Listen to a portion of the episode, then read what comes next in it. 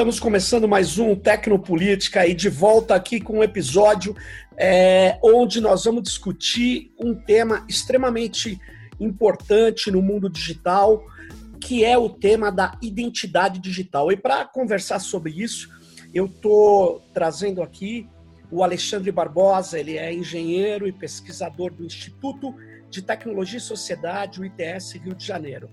Obrigado aí pela sua presença, Alexandre. E o Alexandre, ele participou de uma pesquisa que acaba de sair, que se chama Good ID na América Latina, fortalecendo os usos apropriados da identidade digital na região. E aí, nós vamos já começar no tema quente. É, Alexandre, o que é uma identidade digital e por que ela é, é importante para a sociedade em rede? Perfeito, Sérgio. Primeiramente, muito obrigado aí pelo espaço, né? É um prazer participar da Tecnopolítica. Legal. É, você traz essa, essa, pergunta justamente do que é identidade digital e a sua importância, né? Então, a gente, justamente, pra, antes de a gente explicar o que sinceramente seria uma Good ID. Então, o que, que é uma identidade digital, né? Identidade digital, acho que a primeira, primeira, primeira coisa que a gente tem que enfatizar é justamente que ela pode ter significados diferentes ou ser abordada de, maneiras distintas em contextos diferentes, né?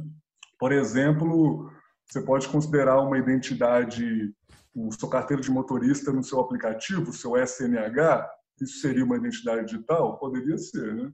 Você uhum. pode considerar também o, o seu ético de eleitor, ou então o seu próprio login no Facebook, de certa forma, é uma forma de, de você provar quem você é, né? validar a sua identificação, vamos colocar assim, no, na, na, rede, na, na, internet. Mas acho que tem uma distinção que é bem, bem, bem importante de fazer de início, para a gente poder entender a importância dela, que é justamente a diferença entre identidades é, fundacionais e identidades funcionais. Né? O que a gente chama de identidade fundacional é aquela identidade que tem múltiplo propósito, né? Ela, ela é vinculada, sobretudo, ao Estado, né? O que a gente chama talvez de uma, uma prova legal de identidade, e ela ali, ela, como eu mencionei, ela tem esse propósito geral, que, que a gente pode pensar no nosso certidão de nascimento, nosso registro civil, nossa carteira de identidade. E, e outro lado, né, como eu pontuei, as identidades funcionais, ela, elas servem para poder atingir objetivos específicos. Né? Por exemplo, a carteira de habilitação, é, que é para você ter autorização para conduzir, é, o título de eleitor, que é para poder permitir você votar, o passaporte, que é para poder permitir você viajar internacionalmente, etc. Né? Mas também, nesse grupo de funcionais, teriam essas que também não são identidades necessariamente legais, que são, que, é, que, que são esses, esses logins que eu pontuei, né? Por exemplo, a maneira como você se autentica é, você valida sua identidade em um portal da internet. Então, assim, trazer essa confluência dessas duas agendas, eu acho que é um passo muito importante para a gente poder contextualizar o que é identidade digital. E, de certa forma, trazendo, respondendo a questão da importância, acho que é, é importante a gente entender que identidade é um, é um direito, né? Que deve ser estendido a todo mundo, né? Agora, uhum. assim, quando a gente fala isso, a gente não está querendo condicionar que a identidade tem que ser obrigatória para todo mundo. Né? No meio digital, eu tenho que provar quem eu sou com minha, com minha biometria, por exemplo, para poder entrar no site do governo. É, algumas, alguns serviços, né, é, algumas características têm que, têm que ser muito bem analisadas, caso a caso, para ver se é realmente necessário essa prova de identificação. Mas eu queria registrar justamente isso, né, que identidade ela, sobretudo nesse nosso contexto brasileiro, e como a gente identificou na pesquisa da América Latina também se reflete, ela, ela, ela, ela, é, uma, ela é dignidade, de certa forma, né? justamente você permitir ao cidadão ter, ter, ser oficialmente reconhecido pelo Estado, né? quando a gente pensa no certidão de nascimento. Mas aí a gente pode desenvolvendo mais aí, mas acho que deu muito muito interessante, né? Você colocou, você está colocando o aspecto da identidade como a o Estado reconhecendo você como um cidadão daquele país, daquela, daquela sociedade, né? Então, é esse é o aspecto positivo. Mas você estava falando agora e me, e me, veio uma questão que é a Lei Geral de Proteção de Dados, que vai entrar em vigor, né? Ela, a Lei Geral de Proteção de Dados é uma, é uma questão que tem a ver diretamente com a identidade, né? Porque a uhum. partir de uma identidade eu posso vincular outros números, eu posso fazer exigências, e isso pode, na verdade, criar uma estrutura de vigilância ao invés, ou melhor, ao contrário de garantir a cidadania, né? Simplesmente. Você, como que você equaciona essa questão da proteção de dados vinculado à identidade? Depois eu vou colocar um outra, uma outra questão também, mas vamos essa primeiro. Como que você vê a, a identidade relacionada à proteção de dados? Perfeito, perfeito, Sérgio. É, quando a gente fala, né, acho que bom, pode, tem, existem diversos riscos né, que emergem quando a gente fala da, da digitalização desse, desse sistema de gestão de identidade, vamos colocar assim, para o ouvinte entender. Um, um, ciclo de identidade ele é, sobretudo, dividido entre quatro etapas. Né? A da identificação, do registro, em que você realmente coleta esse conjunto de atributos para determinar a unicidade de uma pessoa. Você tem a autenticação, que é justamente o processo de validação dessa identidade, né? Então, talvez meu, meu, meu polegar, mais uma senha, um PIN, etc. Tem autorização, que são esses serviços que eu estou autorizado no caso das entidades funcionais, e também teriam essa manutenção, que você poderia entrar é, nessa atualização, nessa, é, na, na, remoção, por exemplo, de conteúdo, de, de informação, dados sensíveis. Então, fazendo a ponte com a proteção de dados, é um risco muito grande, sem dúvida, de, de a gente criar realmente, como você pontuou, uma estrutura de vigilância de massa, né? que pode perseguir grupos específicos é, e também pode, para grupos políticos, é, buscar atingir é, objetivos também políticos de agendas específicas. E aí, por isso que, que, que a gente tenta pensar como que a identidade digital, como infraestrutura, ela é importante justamente para poder viabilizar, materializar a proteção de dados pessoais. Né? Então, tem várias tendências de identidade digital, quando a gente fala, se a gente está falando de uma arquitetura que ela é centralizada, então quem está lá em cima vai poder saber o que eu estou fazendo aqui é, no meu dia a dia. Tem aquela arquitetura que é descentralizada, onde quem vai verificar a minha identidade, quem vai fazer, quem vai garantir essa autenticação são outros pares que eu consigo assegurar que essa informação não vai estar em um banco de dados que, que pode ser um, um único alvo de ataque, por exemplo, em termos de segurança de dados também. E, e também tem uma tendência que é até mais moderna, está ganhando bastante força, que a gente chama de identidade autossoberana, que é justamente atrelada à possibilidade uh, da pessoa ter controle e agência sobre suas informações, né? justamente por meio dessa credencial digital, vamos colocar assim, eu poder realmente decidir quais informações minhas vão ser utilizadas para quais propósitos e tendo, tendo clareza também se, se, se esse, esses propósitos específicos atendem à necessidade daquele serviço, por exemplo. Né? Então, seria justamente o que a gente tem chamado de o design eh, tecnológico centrado nos direitos humanos, esse, neste caso específico, na privacidade. Né? Então, a gente pode poderia pensar dessa maneira. Alexandre, você tem algum exemplo já concreto de quem ou de alguma estrutura, alguma organização, algum estado que aplica essa ideia de identidade autossoberana? É uma boa pergunta, Sérgio.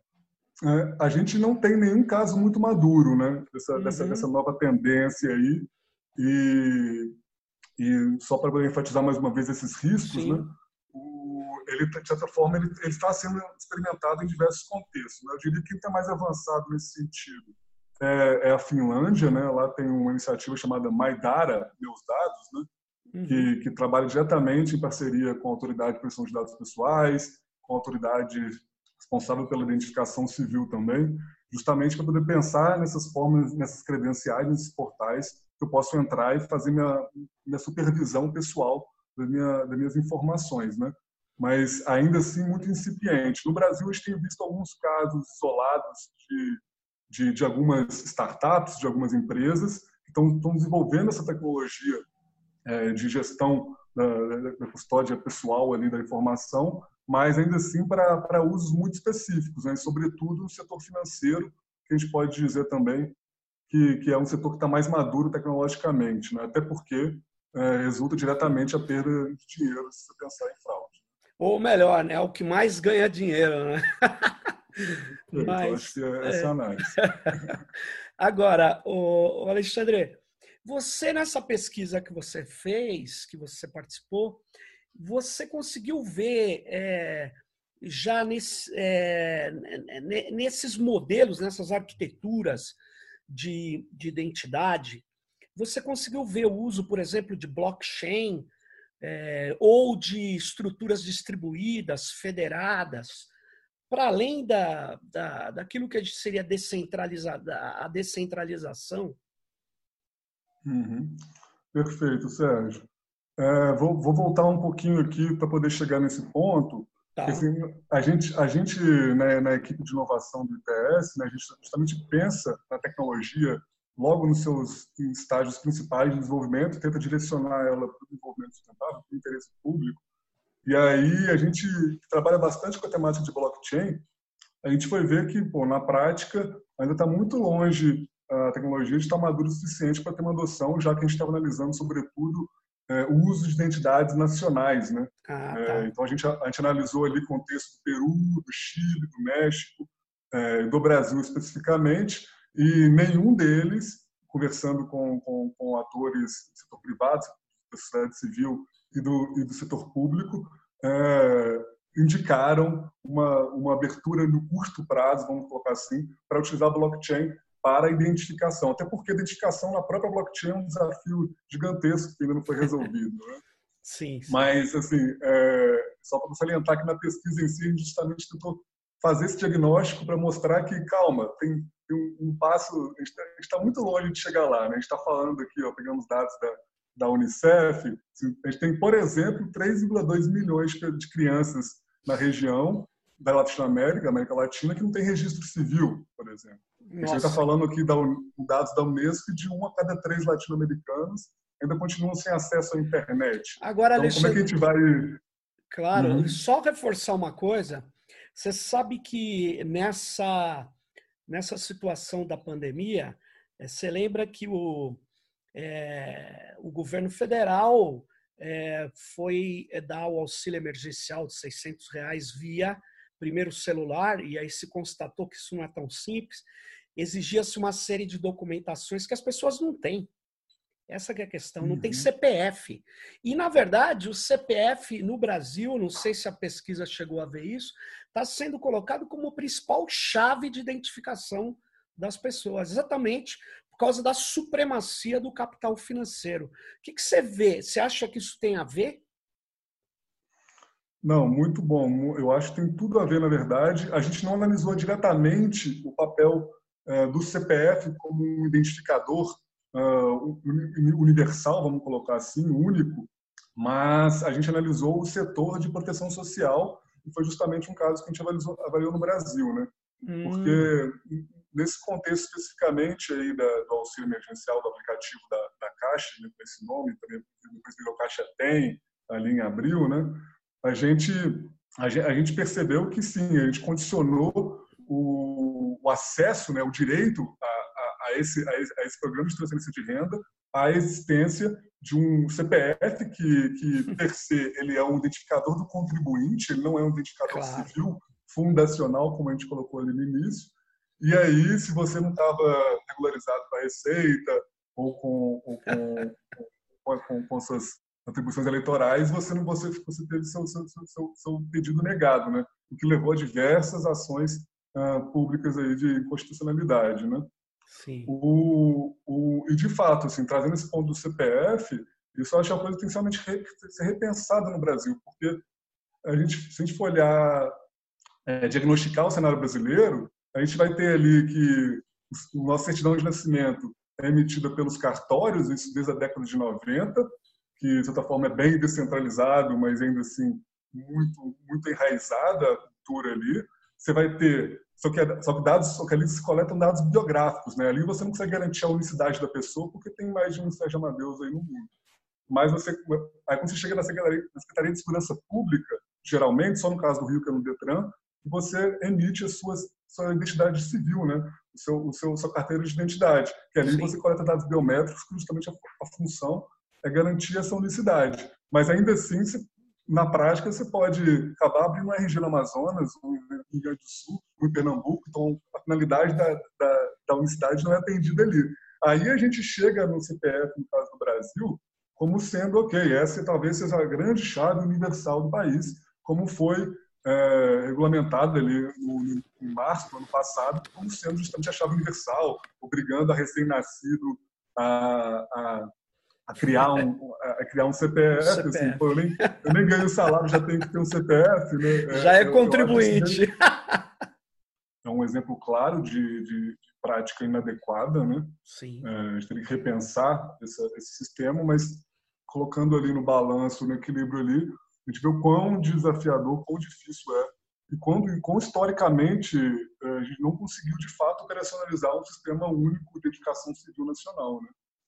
O, e sempre é um momento de fazê-lo. Né? Talvez seja esse momento, justamente porque é, tem uma lei que cria ali a Identificação Civil Nacional, o ICN, uhum. de alguns anos atrás, e atrelado ali ao TSE, né, nosso eleitoral, você tem mais de 120 milhões de biometrias, né, de, pessoas com biometrias cadastradas, o que, o, o, que também levanta sérios riscos também, se for pensar de como que esse dado biométrico é, vai ser utilizado. Se você pensar, por exemplo, em, em, proteção social mais uma vez, você vai condicionar o acesso a, a, a uma transferência de renda, a uma pensão alimentícia, a uma autenticação biométrica, aí a gente pensa lá em, nas diversas formas de exclusão que, que, que, que, são bem arriscadas em sistemas de identidade digital. Né? Você vai ter a exclusão que, além da identidade legal, como é essa que a gente viu com o CPF, de torná-lo obrigatório para receber o benefício se ele estiver regular, eu não consigo acessá-lo, mas também vai ter a própria exclusão tecnológica, né? Se o meu leitor de, de, de, de digitais é, no meu dedo, por exemplo, não, não funciona muito bem, eu, não, eu posso, já posso ter legado, até religiosa, cultural, se for de pensar num, num, contexto de um país claro. muçulmano, que as mulheres usam burca e tudo mais. Né? O... Pode falar, perdão. Não, sem dúvida, essas questões que você levantou são complicadas. Eu eu tenho muita muito receio quando eu vi o governo tem unificando o acesso à base de dados. Não é bem isso que a gente está conversando, mas quando você tem uma identidade digital com identificador único, ele coloca uma questão. Ele tem algumas vantagens e tem graves riscos, que é isso que você está apontando, né? De exclusão. Quer dizer, o cara está devendo uma coisa lá, é, ou ele não tem CPF, aí ele não pode receber um auxílio emergencial, sendo que ele é do grupo que tem que ser atendido. Então, isso é muito grave. Na verdade, eu temo que boa parte do digital seja usado para exclusão né, e não para inclusão, né? Mas isso a gente não decide com a questão da identidade. A questão da identidade, eu, como você trouxe isso no começo da, do, nossa, do nosso episódio, é uma questão de cidadania. Você tem o direito de ter uma existência civil comprovada, né? Isso é muito importante para uma série de direitos que a gente possa reivindicar eu achei uhum. interessante, uhum. né? Essa questão é muito, muito derradeira. E, e, e me diga uma coisa. Ah, é, é, claro, eu vou desviar um pouco, mas depois a gente pode voltar nesse ponto que a gente estava. Mas é, você já ouviu falar, ou, né, ou nessa pesquisa você teve contato com a ideia de login cidadão que estava se gestando dentro do, do, do governo, nas gestões passadas, você ouviu falar, você tem informações uhum. em que pé está essa ideia de, em vez de ter uma identidade única, você ter um login único? Maravilha, Sérgio. É, antes de falar do login especificamente, é, fazendo correlação de como a gente está abordando na pesquisa, é, como a gente dividiu ali em usos setoriais de identidade digital, um deles foi a proteção social, né, sobretudo Sim. focado em em transferência de renda, mas também realizou o que a gente chamou de serviços de governo digital.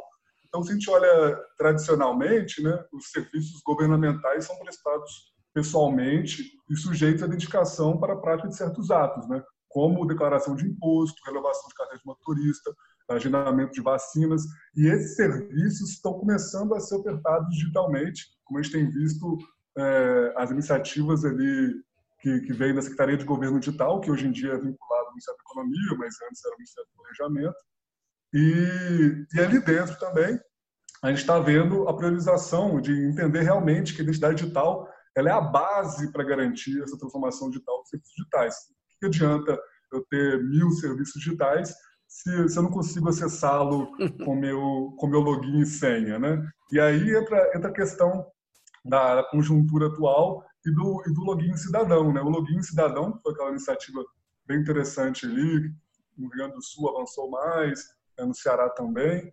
É, aquela lógica está né, sendo agora renomeada para o acesso GovBR, que seria como se fosse uma chave única de acesso para serviços de governo digital. É, o que a gente identificou na pesquisa claramente é que assim, esses níveis de garantia, esses níveis de segurança, que a gente consegue estabelecer com alta probabilidade que a pessoa é quem ela está afirmando ser digitalmente, eles, eles no Brasil costumam ser é, vamos supor assim, socialmente estratificados, porque quem tem certificado digital, que, por exemplo, até então pode declarar imposto de renda Sim. ali no site da Receita Federal, tem que ter um certificado digital e ele, ele é caro, ele é oneroso para o cidadão, você pensar que ele pode custar até 200 reais anualmente para uma pessoa comum. Né? E aí o que a gente está vendo justamente essa, essa iniciativa que está como base da, da estratégia de governo digital até 2022, de universalizar, vamos colocar assim, esse acesso Golpe BR, que seria a expansão do login cidadão. E aí a gente tem visto justamente esse movimento agora em junho da criação da medida provisória 983, que trata das assinaturas eletrônicas, que, que a gente criou agora três categorias. Antes a gente só tinha aquela assinatura que era do certificado digital, o, o, o, a principal qualificada, e assim, a outra, a outra seriam todas as demais, né? que não teriam validade para cidade de serviço. Agora a gente está tá vendo a criação de três, que teria assinatura simples, é, que seria esse login e senha é, sem, sem, sem muita segurança, vamos colocar assim. Teria também assinatura avançada, que ele deixa bem claro que tem que deixar de forma, garantir de forma unívoca que a pessoa é quem ela ser. Então, ela afirma ser, então a gente já pode pensar até a utilização de dados biométricos, mas seria, sobretudo, esse acesso igual BR que a gente está falando, e essa terceira que seria assinaturas qualificadas, que aí sim está falando certificados digitais para o CT Brasil. É, agora eu penso que é interessante, mas é complicado quando você coloca biometria dentro disso. Eu acho que a biometria, óbvio, ela é unívoca para cada pessoa, a depender do que você, qual a métrica corpórea que você utiliza, a íris ou a impressão digital. É muito difícil ter duas impressões digitais idênticas, então não se conhece isso, né?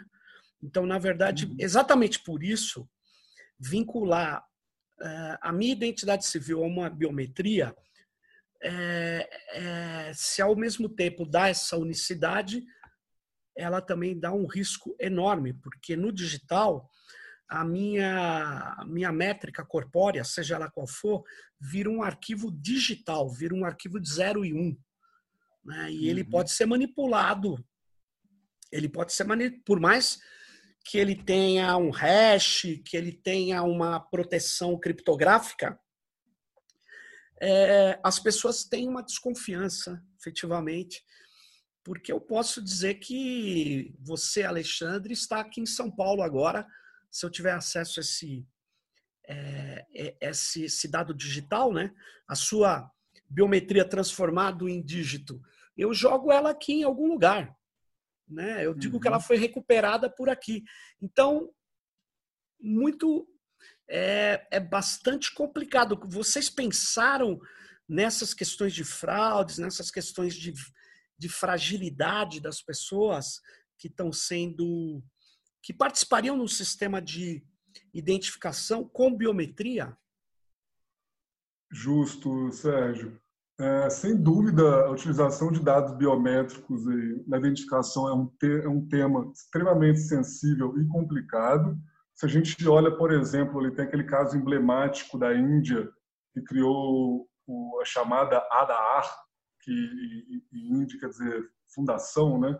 A uhum. fundação da, da, sociedade, há uns 10 anos atrás, mais ou menos, que ali uh, se coleta uh, dados de todos os seus, seus dedos da mão e também as, as íris dos dois olhos, e, e condicionam nessa situação o acesso a, por exemplo, distribuição de pensão alimentícia a, a essa verificação, a essa autenticação biométrica. E ali a gente viu inúmeros casos de pessoas que estiveram uh, passando fome de fato, porque não conseguiram provar ali com sua, com sua digital, por exemplo, que, que ela era, era, era que ela afirmava ser. Né? Então, sim, a biometria, por esse lado, ela é extremamente sensível, extremamente perigosa, e a gente deixa bem claro na pesquisa que, ó, se, se for para considerar o uso de biometria, porque quando você olha na prática, é muito complicado você conseguir atingir uma gama.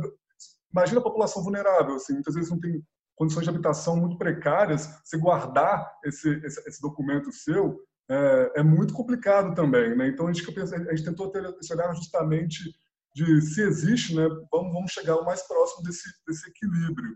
E sim, se for considerar qualquer uso de biometria, um, ele não deve estar condicionado a nenhum serviço, nenhum acesso, não tem que provar biometria para você conseguir esse fato. E se esses dados forem coletados, assim, vamos, vamos pegar um, um propósito legítimo é, para garantir a deduplicação da, da, da, sua população, se garantir que você não vai ter mais beneficiários fantasmas ou funcionários fantasmas e, e garantir que quem faleceu é, não vai receber determinado é, política pública, vamos colocar assim, a, a, a, biometria tem um papel fundamental como como teve desde o início da, da datiloscopia na América Latina no início do século passado, né?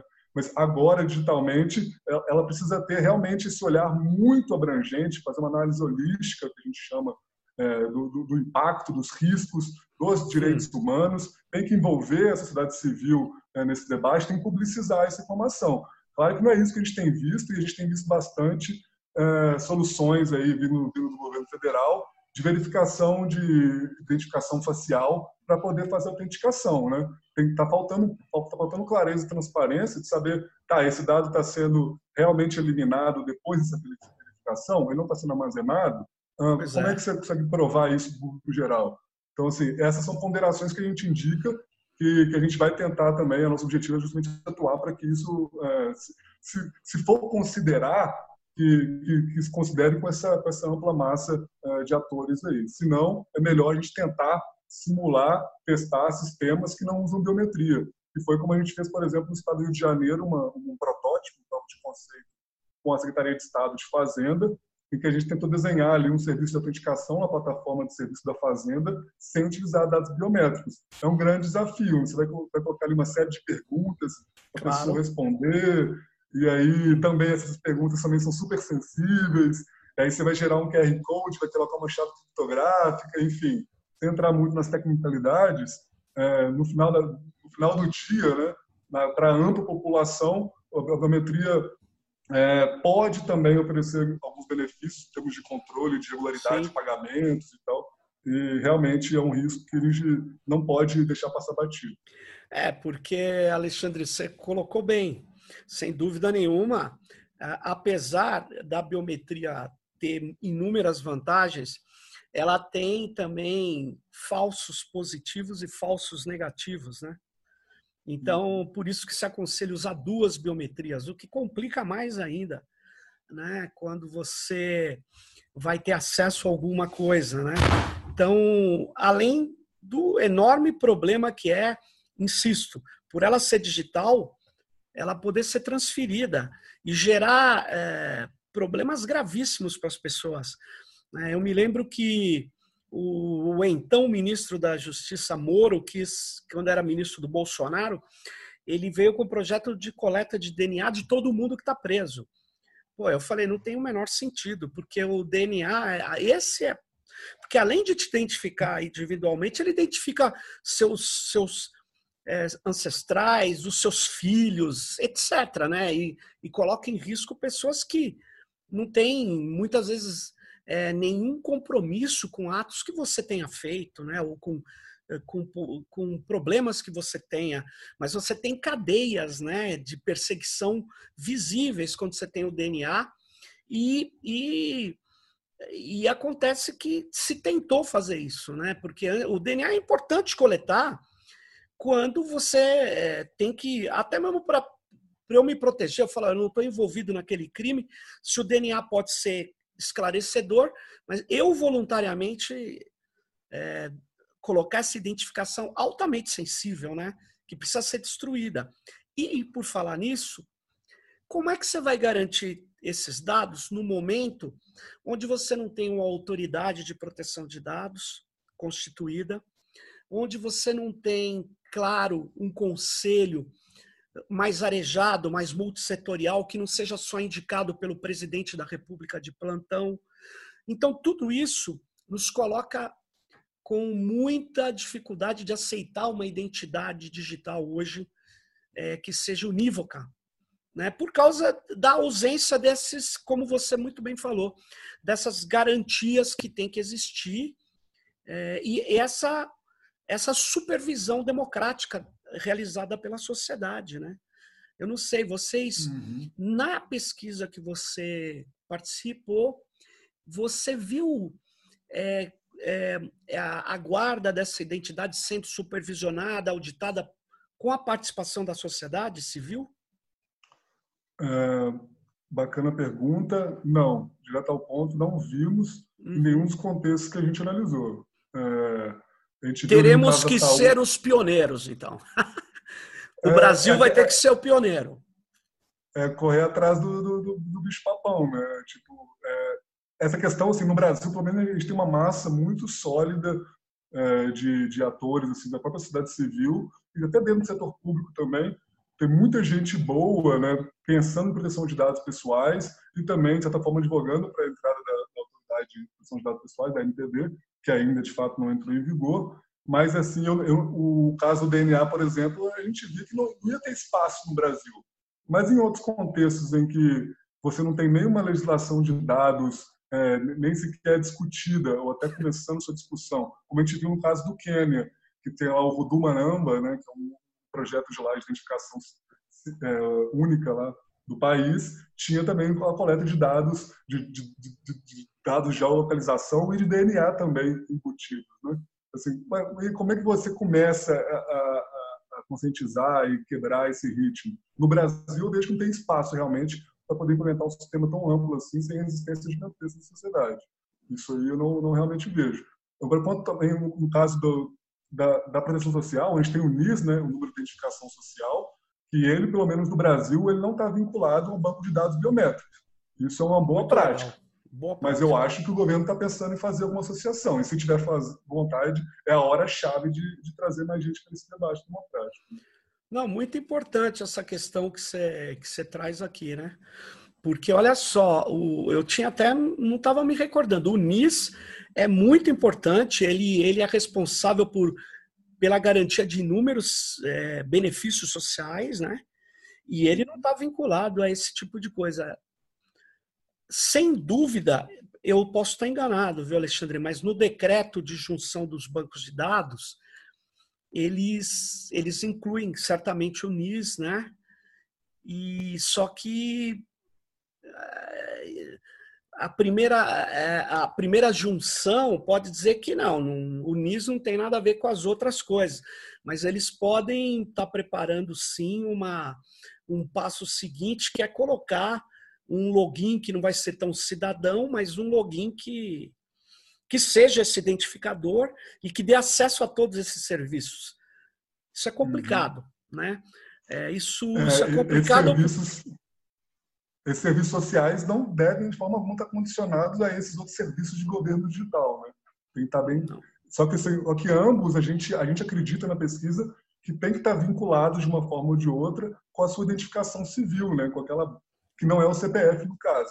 Mas, assim, você tem que ter um identificador específico para a presença social, que neste caso é o NIS, mas ele poderia também, de uma forma mais tecnológica, ser o seu identificador civil tokenizado, é, é, camuflado, com as devidas transparências de como isso foi feito e com os devidos mecanismos de, de supervisão dessa, desse, desse, mecanismo, é, para poder realmente viabilizar até a própria, otimizar a gestão pública. Né?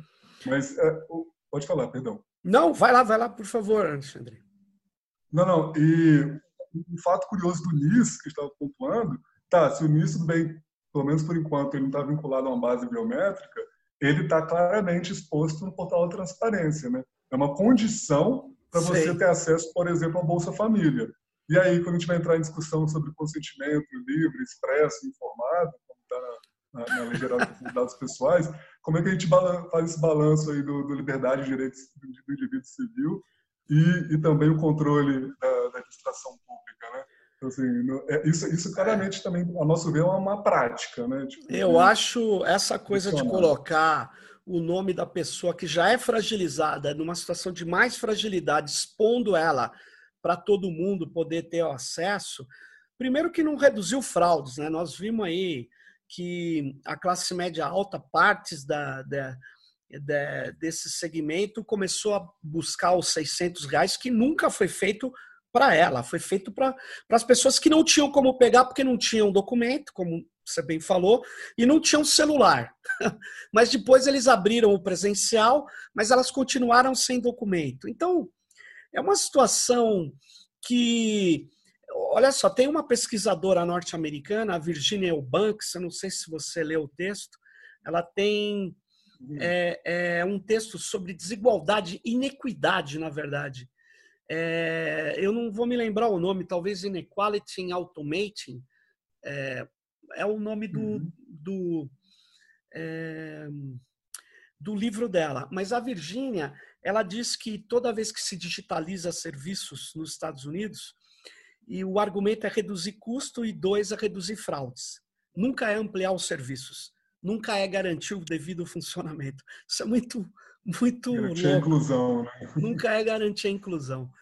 É claro que é, o, o, nós precisamos reduzir fraudes, mas o que a gente precisa antes de reduzir fraude, a gente nem está com as pessoas incluídas ainda. Você deu um dado, Alexandre, que eu acho que eu gostaria, a gente está chegando no final, mas eu gostaria, não sei se você se recorda, de qual o número de pessoas vocês constataram que não tem aqui no Brasil e na América Latina, não tem identificação né, civil? Você tinha falado um uhum. número muito grande, né? É, tem, tem muita gente. É, eu tinha, eu tinha, pontuado ali um caso das crianças né, da, da Unicef, ah. que tem 3,2 ah. milhões de crianças sem registro civil na, na, na, região. Se, se a gente pensar que a certidão de nascimento é o primeiro passo para você ter, para você pensar nessa cadeia da, dos documentos, você vai ter a certidão, para você ter um RG, para você tirar essas outras identidades funcionais, para você também ter a sua chave de acesso do governo, é, tá, tem, tem, tem um problema muito mais é, estrutural aí para ser resolvido, de fato.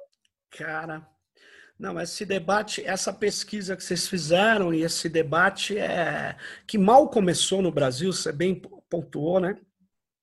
Ele é Mas está começando a ficar, mais, ficar quente, está começando. Está começando. Nós vamos ter que ter a identidade digital e conter os efeitos colaterais. Né? Então, nós vamos ter que fazer isso com a sociedade civil, com a proteção de dados, sem nunca destruir o anonimato, porque tem uma lógica, viu, Alexandre, que a sociedade, tudo que você tem que fazer, você você tem que ser identificável, nunca pode ser anônimo, e isso é o, a porta de entrada para o totalitarismo. Né? Não é porque a gente tem uma identidade digital que a gente não vai ter espaços onde cada um pode ser anônimo, né? pode andar sem ser vigiado, sem ser controlado nem por corporações nem por governos. Né? Isso é muito importante não misturar as discussões. Né? Pô, Alexandre, hum. se alguém quiser acessar essa pesquisa, como é que faz? Ah, beleza, beleza, Sérgio. Só, só um comentário nesse tá ponto bom. que você trouxe ali. É, justamente essa é a principal mensagem que a gente tenta, que a gente tenta entender ali no, na pesquisa. É justamente quais são esses usos apropriados da identidade digital. Assim, quais são os problemas tradicionais de identificação que tem nesses setores específicos, que no meio digital eles, eles se traduzem, eles se refletem ou eles se amplificam, como você bem pontuou aí. Por exemplo, eu, a cultura do balcão no Brasil a gente não pode esquecer, né? Eu vou, eu, imagina eu ter que mostrar minha identidade no, no, no, serviço de urgência de saúde ali, eu morrer porque eu não, não tinha um documento ali na hora. E isso a gente está vendo que isso pode realmente acontecer novamente na identidade digital. Então, isso tem que estar. Tá, a nossa ideia na foi justamente unir essas pautas que são tão diversas de identidade legal, identidade digital, proteção de dados, sociedade de vigilância, e conseguir pensar, calma, gente, identidade também é uma porta para a cidadania, então como a gente consegue construir junto essa, essa melhor abordagem? Né? Então, para quem está ouvindo aí o Tecnopolítica, pode joga no Google lá relatório é, GURID na América Latina, fortalecendo os apropriados da identidade digital, ou então entra no site itsrio.org, lá vai estar tá bacaninha, tem uma série de Legal. vídeos também bem, bem explicativos como a gente chegou nessa, nessa abordagem também, e o link para poder baixar o relatório. Pô, muito bem. Pô, Alexandre, muito obrigado aí pela, pela, por, por trazer esse tema aí para gente. É, e ele é extremamente importante e certamente nós vamos voltar a conversar com você aqui outras vezes, porque tem várias decorrências aqui que a gente só, só pontuou. É um tema complexo uhum. e que vai exigir que os movimentos sociais, a academia, os grupos de direitos humanos assumam, entendam bem essa temática para poder produzir soluções que sejam democráticas.